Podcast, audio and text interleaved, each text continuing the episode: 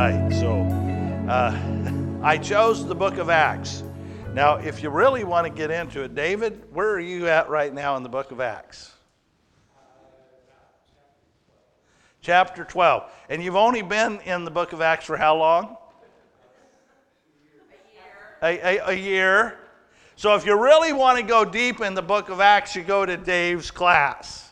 He teaches a wonderful class on Wednesday after Tuesday, Tuesday afternoons. But we're going to take the book of Acts and we're going to look at it. Uh, I won't take a, a, year to get to chapter 12, I promise you that. Now we're going to move along through the book of Acts. But uh, I really thought it was a very appropriate, because the last time we were in the New Testament, we were in the book of John, right? And John talked to us about everything that was about Jesus, right? The acts of Jesus. And honestly, if I was going to name this book, I would call it The Acts of Jesus Christ through the Apostles. Because really, that's what it is, isn't it? If this is a continuation, and we'll talk about that in just a minute. It is a continuation of the story of Jesus. He is just working in us. He's working in the apostles. He said, Listen, guys, I'm leaving. Matter of fact, in John chapter 14, remember, John spent the last half of his book on the last week of Jesus. And the majority of it was, was in the last day that he was alive, and he was talking to his apostles talking to the 11, saying, Guys, listen, listen what he says in chapter 14. He says, I will not leave you as orphans. I will come to you. After a while, after a little while, the world will no longer see me. But you will see me because I live, you will live also. In that day, you will know that I am in my Father and you in me, and I in you. Wow, if that doesn't give you a little bit of excitement, I don't know what uh, we need to go back to joy, joy, joy, right? Christ in me, the hope of glory. You see, the day that we accept Him as our Savior, He enters us and lives through us, lives in us. And because He does, who else? The Father. And we're going to learn today not only the Father, but the Holy Spirit. We have the Trinity living in us to give us the power that we need to live this life. You know, some people say, oh, Jesus is just a crutch. Hallelujah!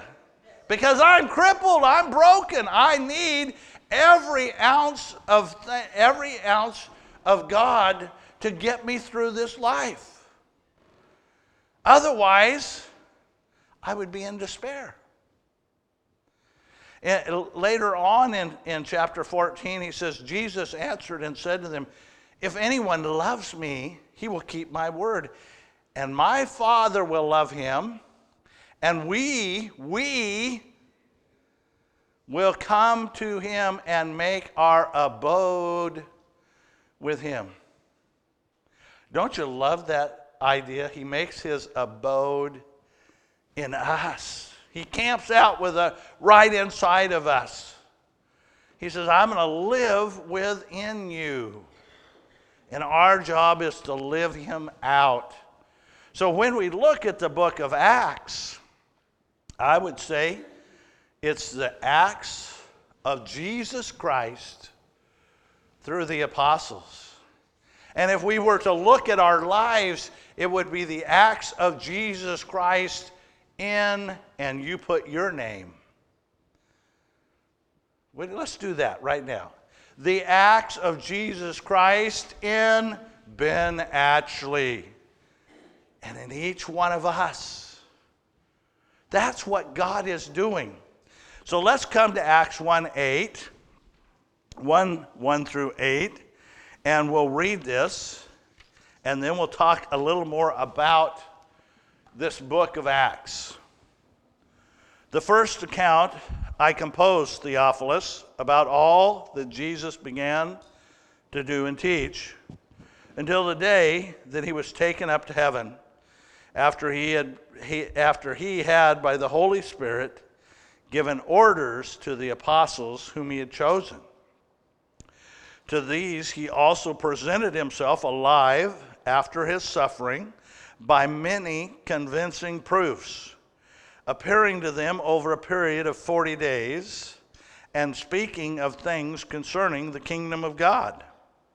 And gathering them together, he commanded them not to leave Jerusalem, but to wait for what the Father had promised, which he said, You heard of from me. For John baptized with water, but you will be baptized with the Holy Spirit not many days from now. So when they had come together, they were asking him, Lord, is it at this time that you're restoring the kingdom of Israel? And he said to them, It is not for you to know the time or the epochs which the Father has fixed by his own authority, but you will receive power when the Holy Spirit has come upon you, and you shall be my witnesses both in Jerusalem and in all Judea and Samaria and even to the remotest parts of the earth. So, Let's talk about this book of Acts. It's written by who? Luke. Dr. Luke. Because if we'll remember, he says, he says what? The first account I composed, Theophilus, about what Jesus began to do and teach. Well, what's that first account? Well, let's look over at Luke chapter 1. This tells us who our author is. Inasmuch as many have undertaken to compile an account of the things accomplished among us, just as they were handed down to us by those who, from the beginning, were eyewitnesses and servants of the word. It seems fitting to me as well, having investigated everything carefully from the beginning, to write this out to you in consecutive order, most excellent Theophilus so that you may know the exact truth about the things you have been taught. So he's writing to Theophilus. Theophilus is a Greek name. And he's writing to this young man who obviously had some sort of religious training. He had been taught. And he says, I want to give you an accurate accounting of Jesus. And he says, I'm going to give you a consecutive. We're going to start at the beginning and we're going to work through. So, isn't that wonderful? We were just at, uh, Christmas time. Where, where were we?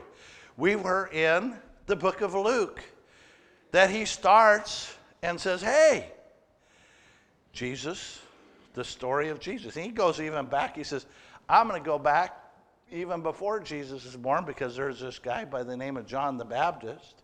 And that's part of this whole story. And he says, I'm going to tell it to you from the beginning. So this is really Luke, second Luke. We could have first Luke and second Luke, right? Luke is writing to this young man, Theophilus, and he's telling him in, in Luke 1 to 4, he's telling him, hey, listen, I want you to understand what happened after Jesus left. Because he did some amazing things.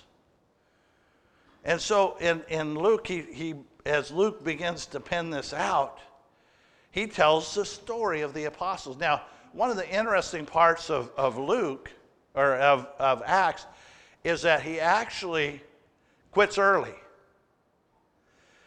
He, he ends in about 62 AD while Paul is still in prison.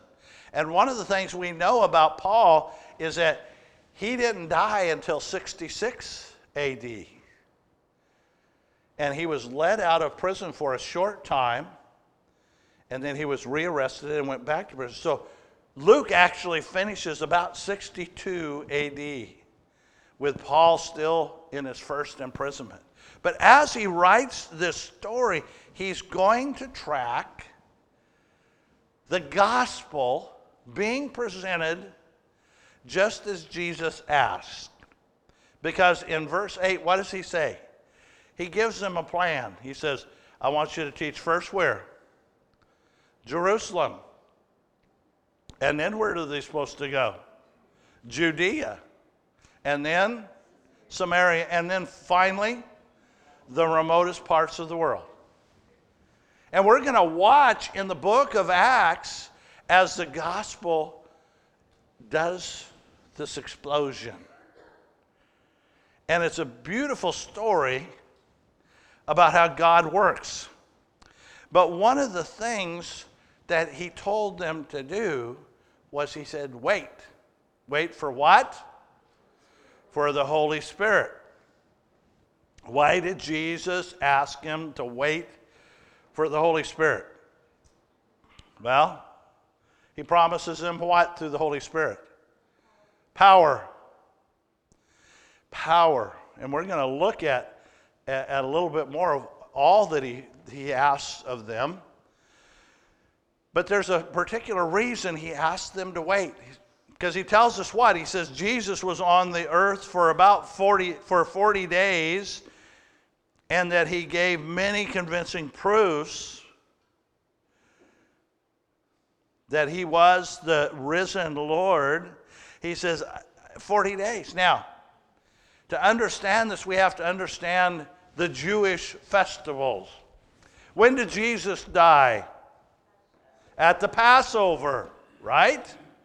So they, one of the reasons that, that they took him to, uh, they took Jesus to uh, the to the the Romans was that they could not do anything with him on the on the Passover because they would become unclean. Now people from all over the world would come to Jerusalem for the Passover. And then they would stay 50 days for the next festival, which is Sukkoth, or the Festival of Weeks. And what the Festival of Weeks was is the, is the first fruits of the wheat harvest. So 50 days from Passover to what we call what? Pentecost. We call it Pentecost, 50 days. Jesus said, Listen, I want you to wait for the next festival. Because what happens at the festival?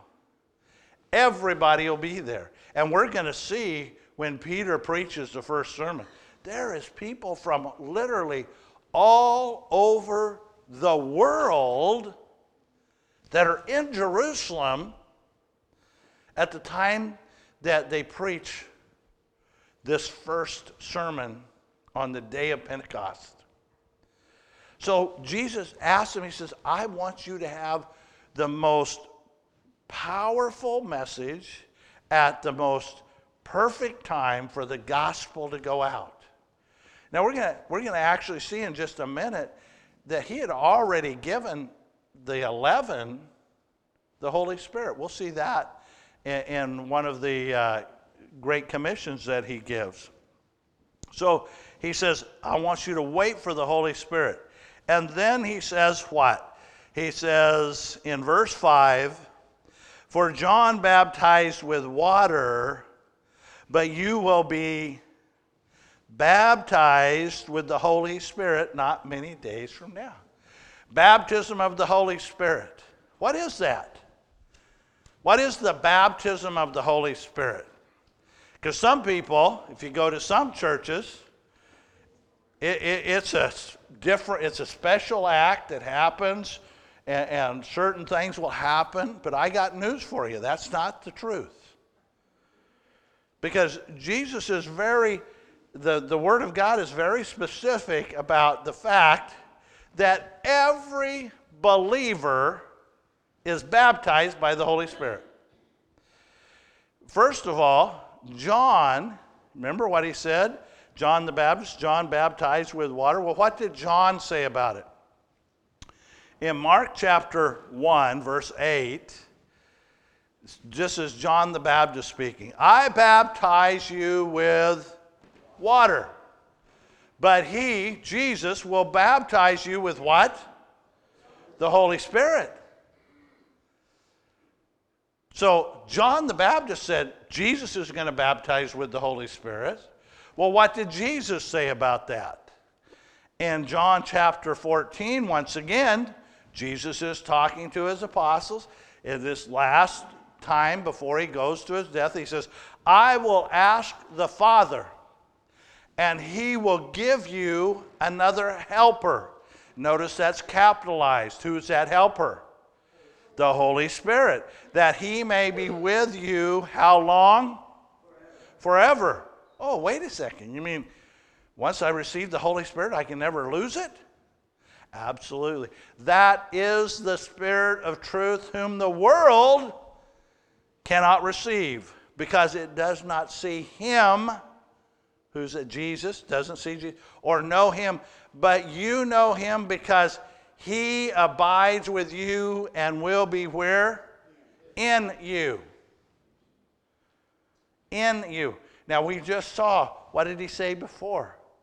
Christ is in me, the Father is in me, the Holy Spirit is in me. They all abide in every believer. Paul, in his writings, wanted to confirm that because they kind of had a problem. The Holy Spirit, as they presented the gospel out, the Holy Spirit would be endowed on those who received. In 1 Corinthians 12, it says this Paul is talking, he says, For even as the body, that's us, the body of Christ, is one, yet many members. And all the members of the body, though they are many, are what? One body. So also is Christ. For by what? One Spirit we are all baptized. Oh, wait, what is that word? All. A double L, all inclusive, every one of us. We are all baptized into one body, whether Jews or Greeks, slaves or free. We were all made to drink of one spirit. You see, just because we have a different name on our church door out there, we're all one body. We've just decided that, oh, well, we can't get along with each other, so we're going to put different names on different. We're one body in Christ. And we have one baptism. Again, over in Ephesians, as he speaks to them, he says, There is one body and one spirit, just also as you were called in one hope of your calling, one Lord, one faith one baptism, one God and Father of all, who is over all and through all and in all. Every believer is baptized by the Holy Spirit. You have the Holy Spirit in you. You don't have to seek for another gift. You are baptized by the Holy Spirit and you receive it the moment that you receive Christ as Savior. He is in you. Now, how well you use the Holy Spirit, how well you allow the Holy Spirit to work in you, a lot of times that's up to you. And we'll talk about that in just a minute when we talk about this power that God gives us.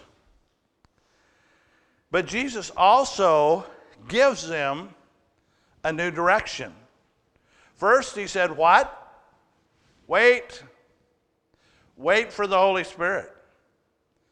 I'm not, you know, I want you, until you have the Holy Spirit, don't go out and try to do this on your own.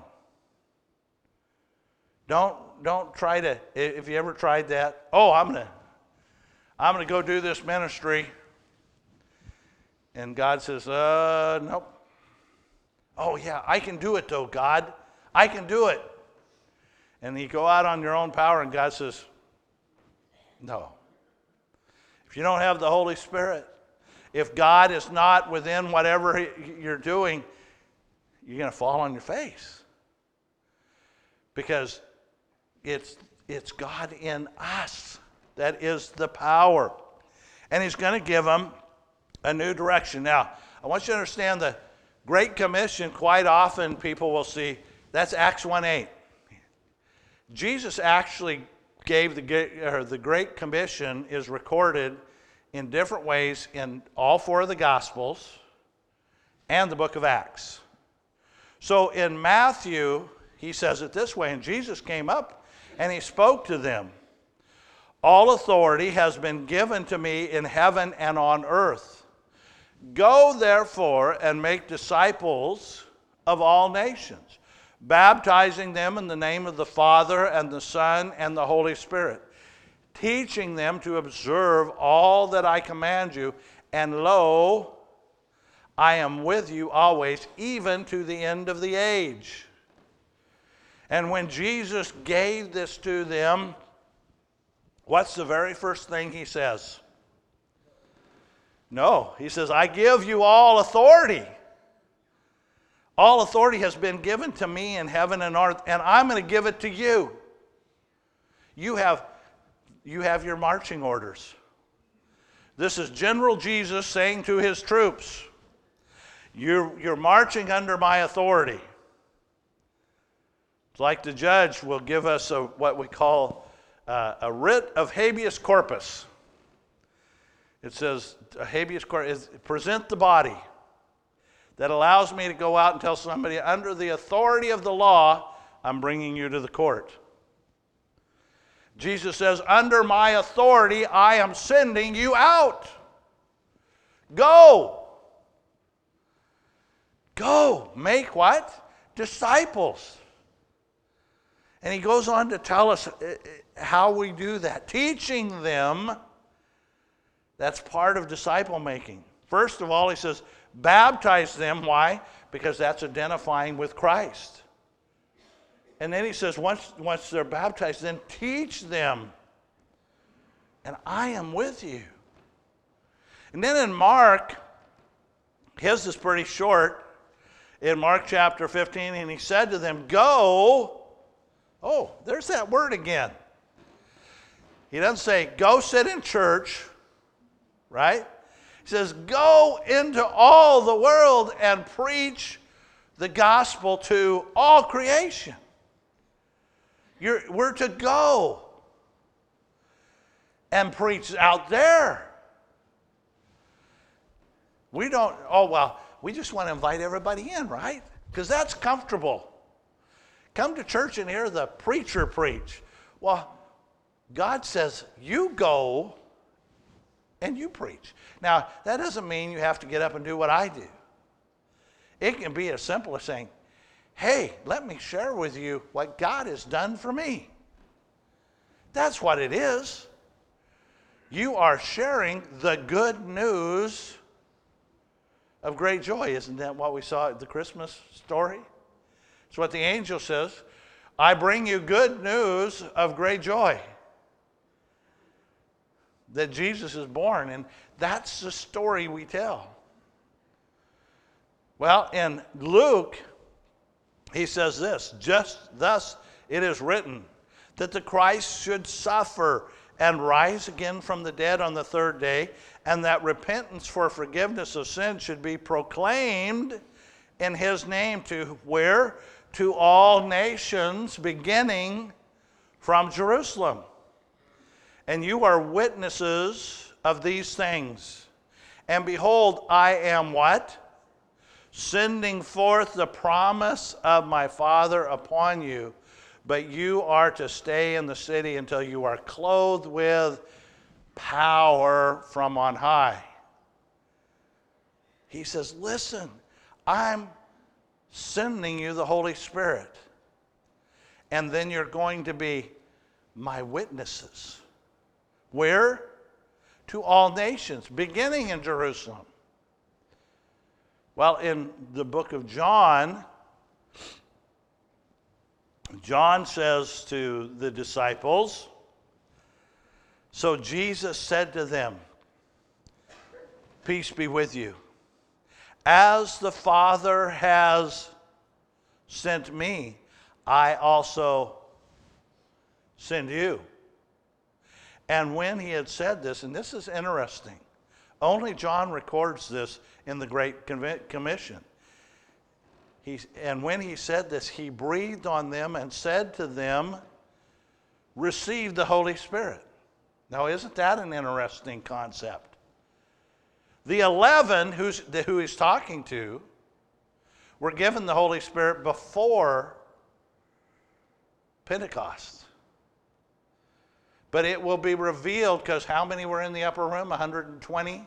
It will be revealed to all and it will be sent in great power. But Jesus breathed on them even before the day of Pentecost. Well, then we come to 1 8, Acts 1 8. And as we look at Acts 1 8, actually, let's go back to verse 7. And he said to them, It is not for you to know the times and the epochs of the Father is fixed by his own authority. Because they were asking, What? Is the kingdom coming? Are we going to be establishing the kingdom now? Because what were they thinking? Well, he's going to immediately come back and establish the kingdom. We're going to kick the Romans out and take over. But he said, No. You don't you won't know. And, and if you're, you know, there's a lot of people out there today that are writing all kinds of books about where, you know, to, to God's going to come back. And we've, if you've been, if you read anything, uh, you, you follow anybody that says, oh, 2023 is when God's going to come back because of this and that. He said, No, you're not going to know when I'm coming back. But you need to be prepared. You need to be about my business. But then he says this, But you will receive power when the Holy Spirit has come upon you, and you shall be my witnesses both in Jerusalem and all Judea and Samaria and even the remotest parts of the world. So I want to look at this great commission that we have, that God has given us. First of all, I want you to understand the commission is personal. What did he say? And what's it say? You. it doesn't say the church. Because isn't that the way most people think of it? Oh, the church, is, church has the job of evangelism. The church has the job of preaching the gospel. The church has the job of sending people out. That isn't what it says here at all. The church is not going to get established for 10 more days until the point where Peter preaches the gospel and 3,000 get saved. What did Jesus say? You, but you will receive power. Don't you love that? It's personal. He gives it to each one of us. He says, I'm going to give you the power to go. He says, I want you to take the gospel. It's not the preacher's job or the elder's jobs or the missionary's jobs. Those are distinct gifts within the church, yes. And each one of us has our place. But God says, You go. Come on. That's what he's saying to him. Let's go. And, and re- really, what has he already said? He says, I'm with you I'm with you. I'm going to go with you. So get going. Literally, it says, while you are going. In Matthew chapter 28, it says, while you are going. What does that mean? In everyday life, wherever you're going, look for God's opportunities. to say, hey, God loves you. Can I share with you a little bit about how God has shown me his love? I am so thankful that I am not who I used to be. You know, sometimes God gives us reminders that we don't have very long on this earth. On Friday, I got word that uh, one, of, one of the gentlemen that I played football with at Lebanon High School died of a massive stroke. 65 years old. One of the, one of the most powerful fullbacks I ever played football with. And he died Friday. And then yesterday, I got word that one of the men that I worked with at Albany Police Department was the Deputy Chief Phil McLean. He was one of my mentors. He was probably one of the people that taught me more about police work, and uh, he died sitting in his chair at age 70 in Kingman, Arizona. You know what that, you know what that does for me? So God, God's telling me, you, you, you, get, you get to preaching. You get to doing the sharing. Because you never know when God's going to say, you know what? I'm calling you home. Your job here on earth is done. You, I've given you the, the opportunity to, to share your word with me. My daughter, one time, we were on a whitewater raft trip, three day raft trip, and, and the first night we were in camp. I, I love those times on the river. It's perfectly quiet. We'd just finished dinner, and we were sitting, uh, sitting around camp and my daughter looked at me and she says, Dad, what do you fear? Now that's, that's not something you just pop off the top of your head.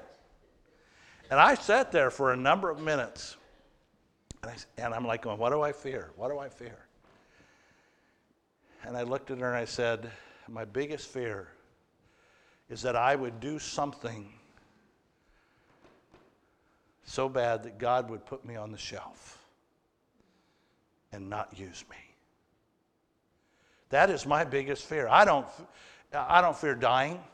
Some people said, well, well, the dying can be a terrible thing. That's just, that's my ticket home. But the biggest thing I fear is that I would do something and God would say, I'm done with you. I'm going to put you on the shelf. And that I would live my life not being used by God. It's personal. God calls us to do His work everywhere, and He gives us the Holy Spirit to do it. The next thing I want you to see about this commission is it comes with power the power of the Holy Spirit.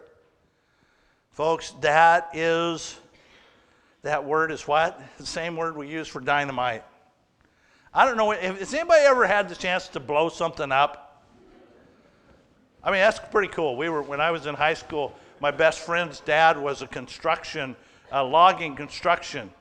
And so we would go up in the mountains on him on the weekends and we would cut wood and then he would be doing his job. And one day he, there was a huge boulder. I mean, it was huge.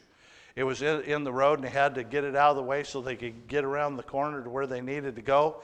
And so he drilled all the holes and he put the dynamite in there and he ran it back and we were back behind the truck and he says, Ben, do you want to hit the trigger?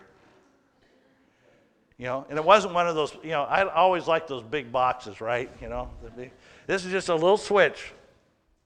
And I'm like, well, can I? And so we hit the horn, you know, that, it, that we fire in the hole, hit that, and it goes, just, just this whole big rock just shatters into thousands and thousands of people. I mean, it's flying up in the air, and probably three or four seconds later, it starts coming down. Now, you're really glad that you're as far away as, as you could be. That's power. That's the same word. I'm going to give you power to go. But power's interesting. You know, that power was in that dynamite the whole time. But what did I have to do? I had to turn the switch. I had to send electricity to it to do what it needed to do. Now, here's the way I look at the power of the Holy Spirit God gives us all the power of the Holy Spirit, right? Now, I hope I don't lose you on this, but that's like God putting you in a car with a Hemi engine. Now, for those who don't know what a Hemi engine, it's big and it's powerful. So you get in the car that God gave you, and God says, Turn the power on, turn the ignition. You hear this underneath the, you know, I, I, used, I won't tell you the bad things I did in high school, no. But that power is there. The power is there. Now, some people will sit in that car and listen to it idle. The power is there. But they will never engage in the drive. Wow, this is pretty cool. That power will also heat your car or air condition it. It will run your radio. And you can sit in your car and you can be comfortable and you can hear the beautiful music, but you never go anywhere because you forgot to engage the, the gear shift into drive. Now, others will say, This is cool. I can go someplace. And they'll put that into drive, and it'll be driving Miss Daisy.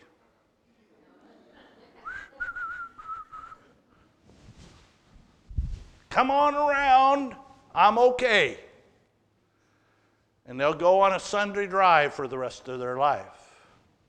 They'll have the Holy Spirit, and occasionally it'll take them to places. But then there's the third person.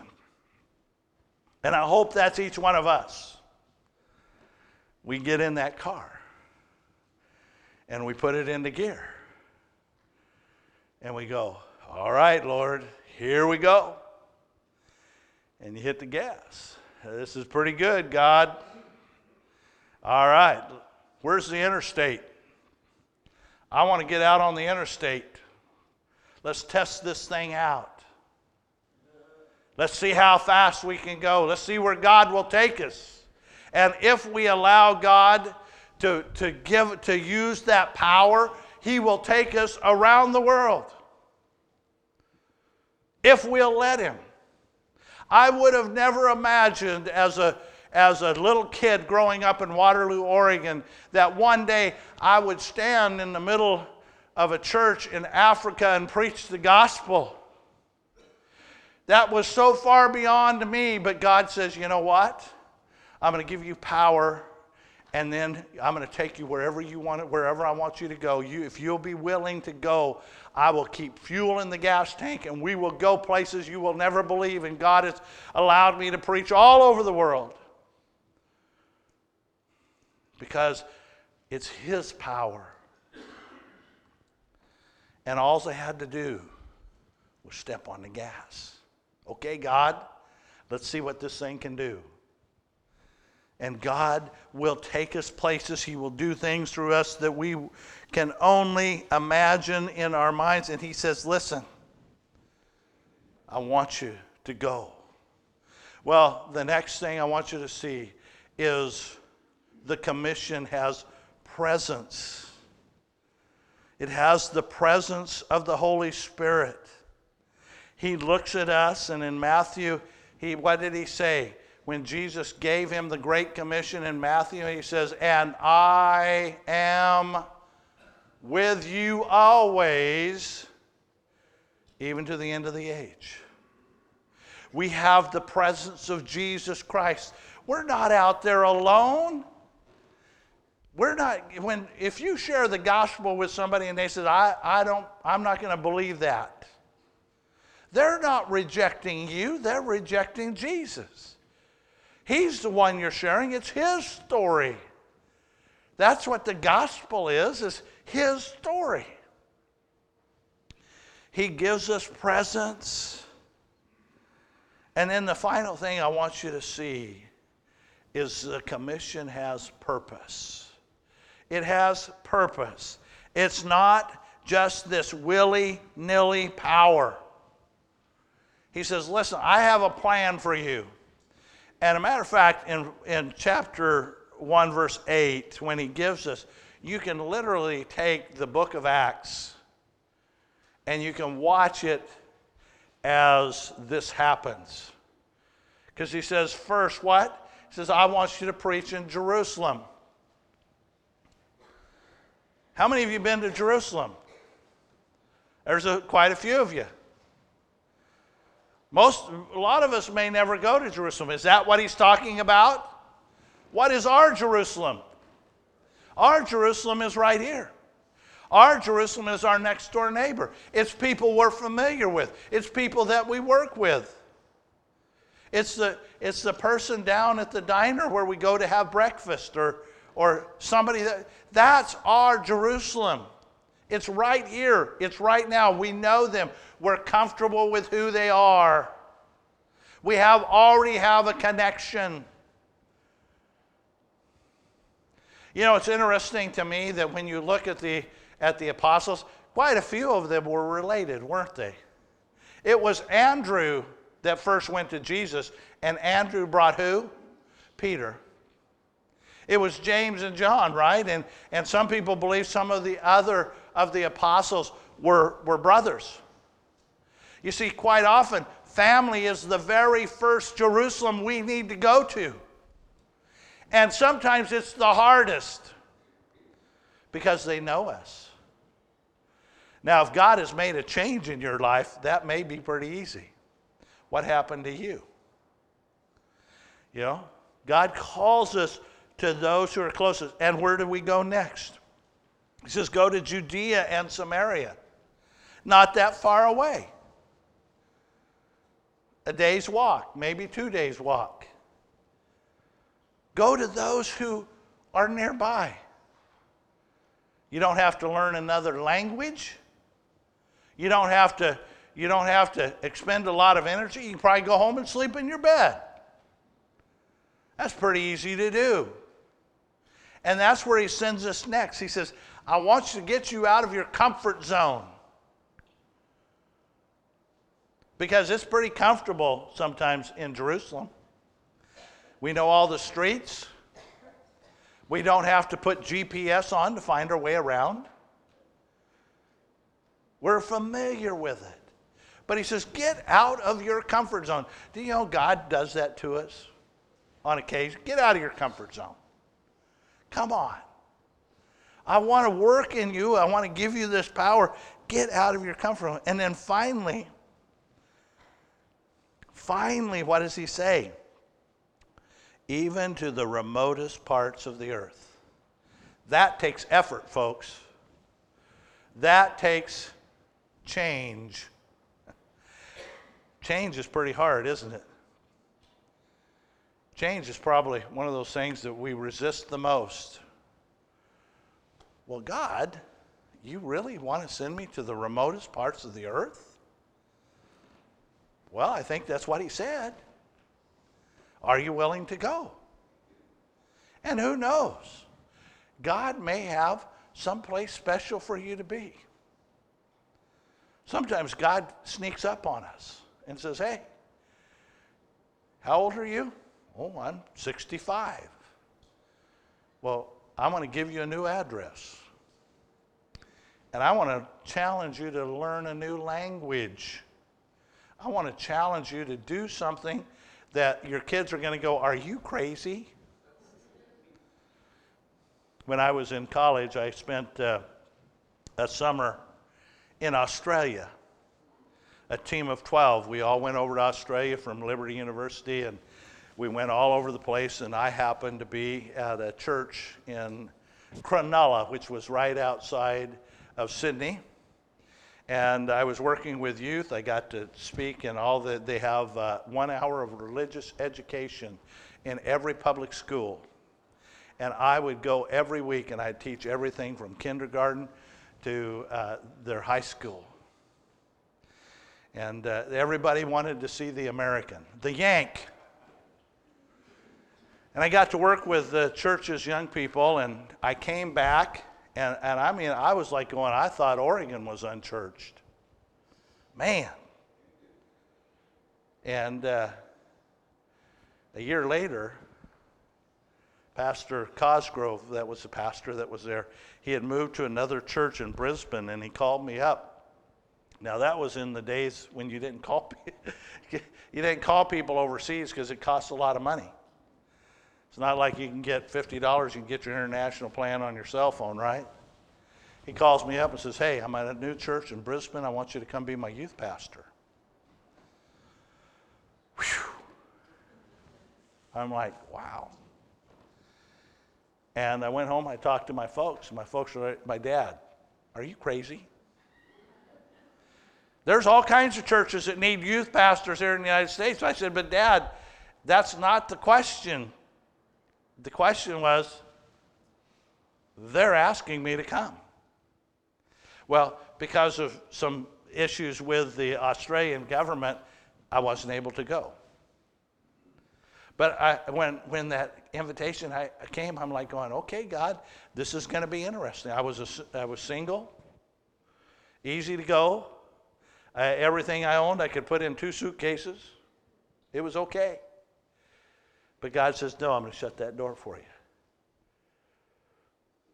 But I had to be willing to go. I had to be willing to say, okay, God, if this is your plan, you're going to part the waters, so to speak. There are times when God calls us to do things that are so far out of our comprehension that we like, oh, I, I just don't know God. But if we will allow Him, He will change us. And He will send us to places that we have no idea that we would ever go to. That's the commission. It's for each one of us. It's, it contains power and it contains purpose and it contains the presence of Jesus Christ Himself in each one of us. The question is what will we do with it? It's there. He told us to go. But what will we do with it? Will we sit in the parking lot with the car in gear, very comfortable, listening to our favorite songs? Or will we shift into gear and press the power? Give it a little bit of gas and see where Jesus takes us.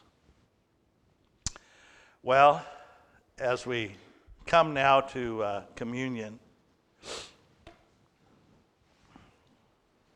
I want you to think about Jesus on that last night. All the things that we've, we've seen that he, he promised his, his disciples. He said, The Holy Spirit's going to come.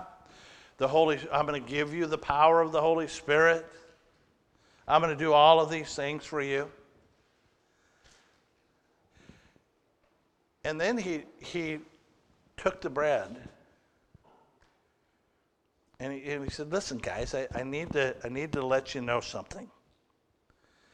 In a few hours, I'm going to do the greatest miracle in the world. I'm going to go to a cross and I am going to take the sins of the world in my body and I'm going to pay the price. The penalty of sin is death. And he said, in a few short hours, I'm going to accomplish that. It's not going to be an easy road, guys. I want you to understand this. What you're going to see in the next few hours will haunt your memories. He said, This is my body which is broken for you. And it was. It was broken with the whip of the Roman soldier. It was broken with the nails that were hammered into his hands and his feet. He said, This is my body, which is broken for you. Do it in remembrance of me.